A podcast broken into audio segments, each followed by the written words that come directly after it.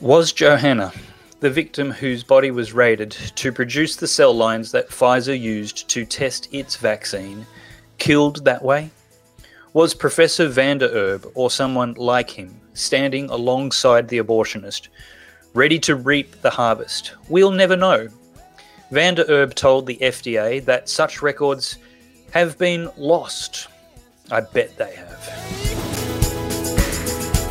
Oh, It's time for us to do something. What I want to talk about is my personal thoughts on the vaccine. Now, I try not to really give too much subjective personal opinion, and vaccines is certainly not a hill I want to die on. Um, I'm not blindly pro vaccine, I'm not blindly anti vaccine. There was a time where I just believed the government schedule was something that you could trust. Different countries have different schedules. So, is a government schedule in England or New Zealand or America or some other civilized, developed, scientific, technological, uh, free thinking, democratic, advanced society? Are they anti vax if they have a slightly less crowded schedule than ours? I mean, what does a baby need a hepatitis B shot for? Uh, I, I think every vaccine decision should be made case by case. And uh, I think the word anti vax is intellectually lazy uh, and usually used by very mean people. It's just mean. It's lazy and it's mean. Uh, what is important is freedom. And that is a hill that I will die on. That is a hill that I think we should fight for. And I'm certainly not the first. I've never had to risk my life to fight for freedom, but thousands have. It's a good, millions have. It's a good value to fight for. This is a battle that we should pick the battle for freedom. So I want to have a chat to you about my personal thoughts uh, about the COVID vaccines. And I was hesitant, and now I'm resistant. Um, I was hesitant, and, and I submitted my opinions to my doctor, had a private conversation, and my doctor's uh, not a group think lemming.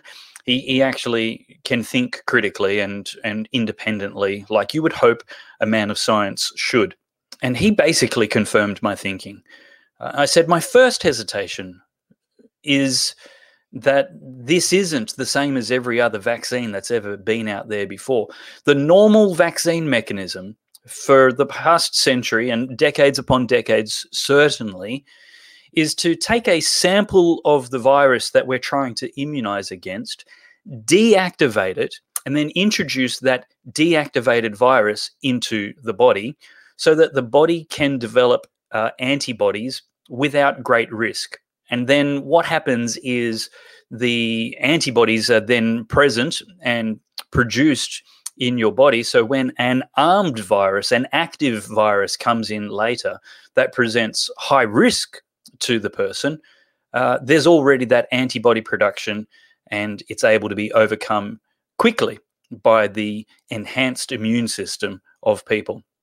Uh, and this is naturally how immunity is reached anyway. We we get a disease that we survive and we can better resist it next time. It's why you don't freak out when a kid puts dirt in the mouth. But this vaccine is not like all the others. There's no reason to lend the current vaccines any credibility on the back of previous vaccines because this is an entirely new mechanism with no long term studies. And sure, other vaccines haven't needed the same length of testing as this one does because we know the mechanism generally works. And so short term testing may be adequate. But mRNA technology is completely new, and there is no long term um, studies proving that two years, five years, 10 years down the track, there's no really, really bad consequences to it. Reading from a medical professional's correspondence on this, uh, he writes to uh, some politicians Given that there is now ample evidence in the US and Israel that the effectiveness of COVID vaccines are significantly poorer than originally believed, from Pfizer and AstraZeneca phase three trials, and that vaccines do not significantly prevent infection or transmissibility of COVID. It raises serious utilitarian concerns. We don't know much about this vaccine, and I think it is therefore reasonable for somebody with extremely low risk like me. I'm in the prime of my life, fighting fit, very rarely get sick by anything for any reason at all. Uh, it, it, it doesn't make sense for me to take the flu vaccine every year. And I don't. I never have. And so I approach it the same way. I don't think I'm a risk of fatality, not a high risk. There's a there's always a chance, but the same chance of dying when you go for a drive to get some milk. There is a fatality rate by getting in the car. Um, but there are acceptable risks, and, and every death is a tragedy we would have preferred avoided. But at what cost? Should I stop driving because there is a fatality risk? No. That's what we call an acceptable risk, uh, which doesn't display any callousness towards those lives which are lost from acceptable risks taken. I have an aversion to getting meaningless, trivial vaccines. But then I read this article this morning, and I think this article provides a it's a deal breaker. This there's no longer any question now. I am definitely not going to be getting uh, any COVID vaccine um, that is on offer currently in Australia. And it's something that I haven't heard discussed a lot in the last 12 months. I mean, last year there was plenty of discussion about looking for an ethical vaccine that had nothing to do with uh, ab- aborted fetal cells or derivatives of aborted fetuses. I, I know they're not using actual babies uh, anymore. Um, but let's have a read of this article because the writer, John Zmirak, uh, just does such a great job. And, and this article is available for you to find on the stream, uh, which is stream.org, and it's called The Abortion Ties of the COVID Vaccines. A deal killer or no big deal? John Zmirak writes Yesterday, I went to visit my doctor. Why? Mainly because a good friend of mine and his family came down with COVID. He's an MMA athlete, and the illness left him, as he put it, at death's door. That is, until his doctor put him on azithromycin and prednisone, which quickly relieved his lungs and got him on the path to recovery. My friend strongly advised me, as a pudgy couch potato at higher risk of COVID death, to get hold of these medicines in advance and have them ready in case. Thankfully, my doctor agreed and gave me the prescriptions. So, if or maybe when I come down with COVID, I won't be half dead scrambling for answers, getting tested in my parking lots and getting tested in parking lots. I'm also getting on a regimen of vitamins C and D plus zinc to help my immune system. I pass this advice along to you. One hurdle I knew I'd face with my doctor explaining why I will not accept the vaccine. When he asked, I explained that I couldn't make take the current approved vaccines for religious reasons. That didn't seem to explain anything to him, so I continued, they're linked to abortion. He smiled, No, no, there are some that aren't, and proceeded to tell me about Pfizer's product. But that was tested on cells from an aborted baby, I said. I don't want to benefit from an abortion, so I won't take it. He looked unsatisfied, but shrugged, and, thank you, Lord, wrote me the prescription for azithromycin and prednisone. If my doctor didn't know this fact, I'll bet a lot of my readers don't either. Many of you may have innocently gotten the vaccine, and I'm not here to judge you for what you did in all good faith. But we all deserve to know the truth, especially if we're still weighing our decisions about the vaccine and about the use of government or corporate coercion to impose the vaccine on everyone. Later this week, I will unpack the moral, and even eschatological implications of governments, many employers, and even some of our churches pressuring millions of Americans to benefit from abortion. In fact, I'll go through a prophetic, unsettling essay of Archbishop Carlo Maria Vigano. He calls the use of aborted fetal cells in medicine a human sacrifice of innocent victims offered to Satan Just reading that makes me wince. I can hear Larry David's voice in my head saying, That's pretty strong language there, pretty strong. But having read Vigano's letter and passed the logic, I can't say that I find any flaws. Let's save that for Friday's column, though.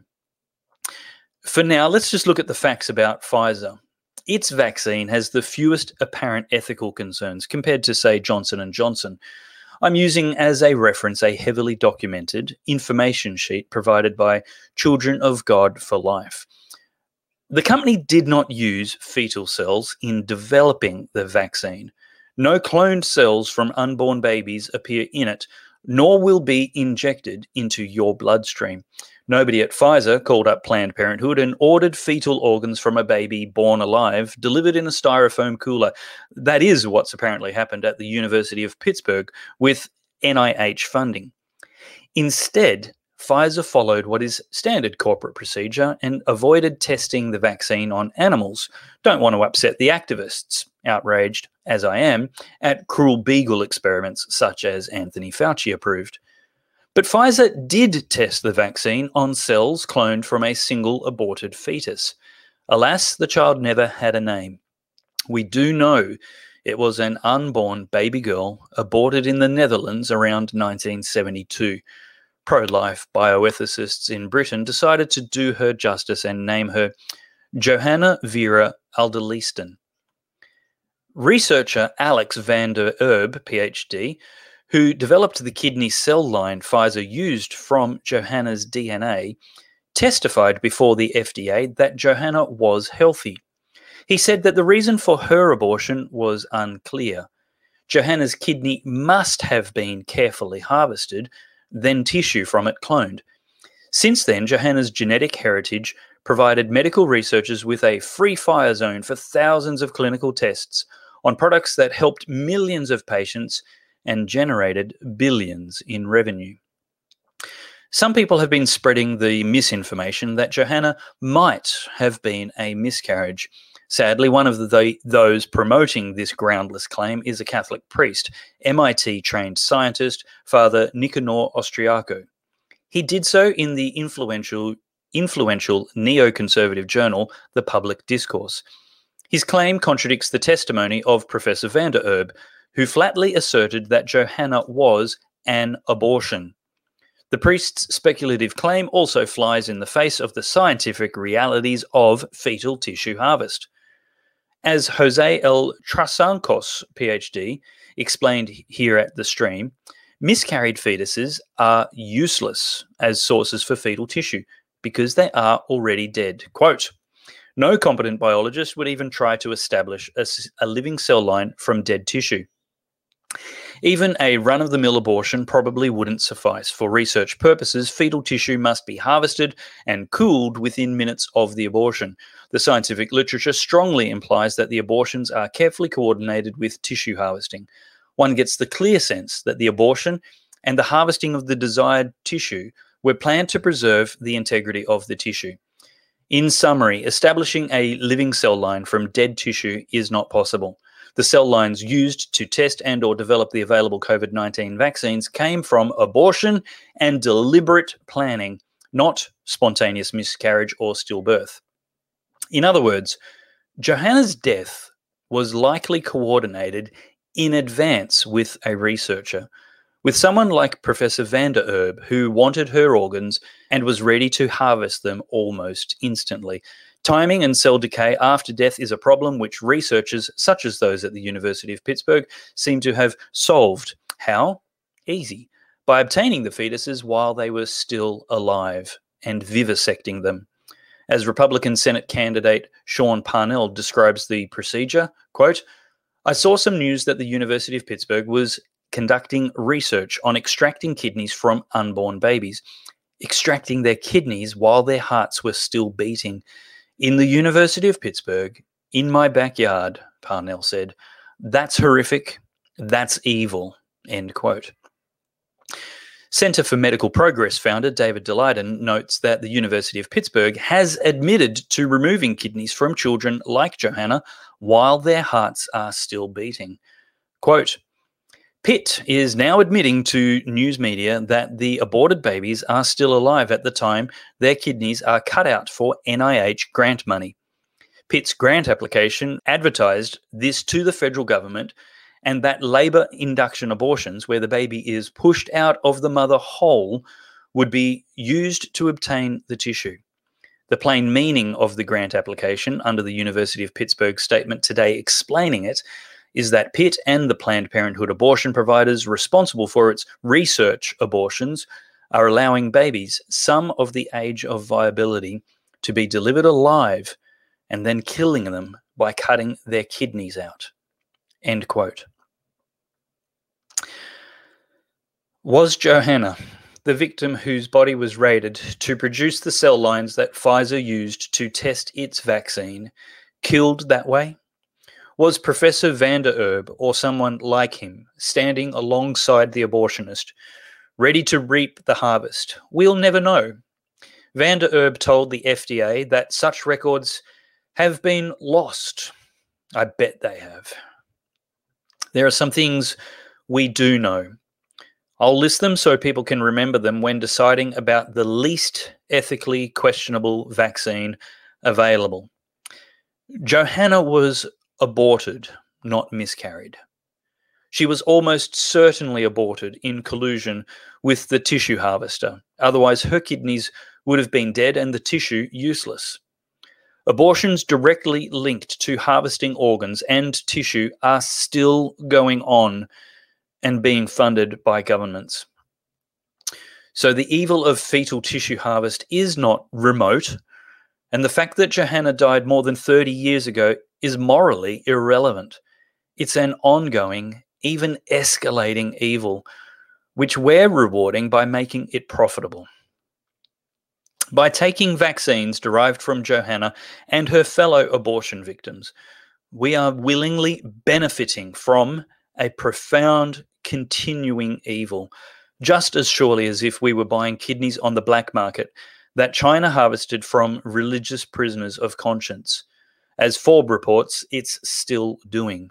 This Vatican, which greenlit our taking the vaccine, sent Pope Francis's right hand man, Bishop Marcello Sorondo, to a conference of China's organ harvesters, where he flattered the Chinese regime. Now that you know all this, do you want to benefit from such deaths? Should the deaths of such innocents give us life? Do you really want to go to the throne of God a few years later than you might have with this cup of cold poison on your conscience? I sure as hell don't, and I use the H word advisedly. And again, that entire article was written by John Zmirak, one of the editors at The Stream, uh, where you can find that article on stream.org under the title The Abortion Ties of the COVID Vaccines A Deal Killer or No Big Deal. Uh, now, the reality is that there is that Pfizer is the best of them.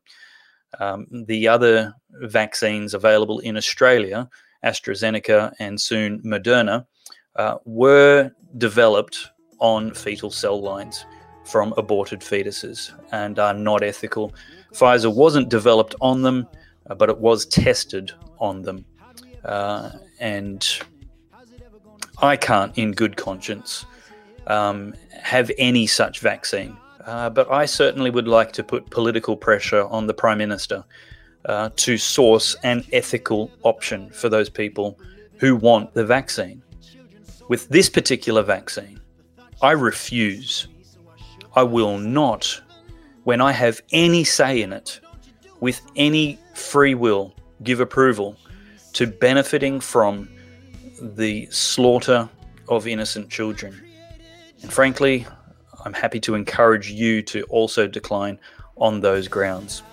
Uh, go along to your doctor, get a certificate if you need one, saying for religious reasons, because whether developed on or tested on aborted fetal cell lines, it's unethical, it's immoral, and we say no.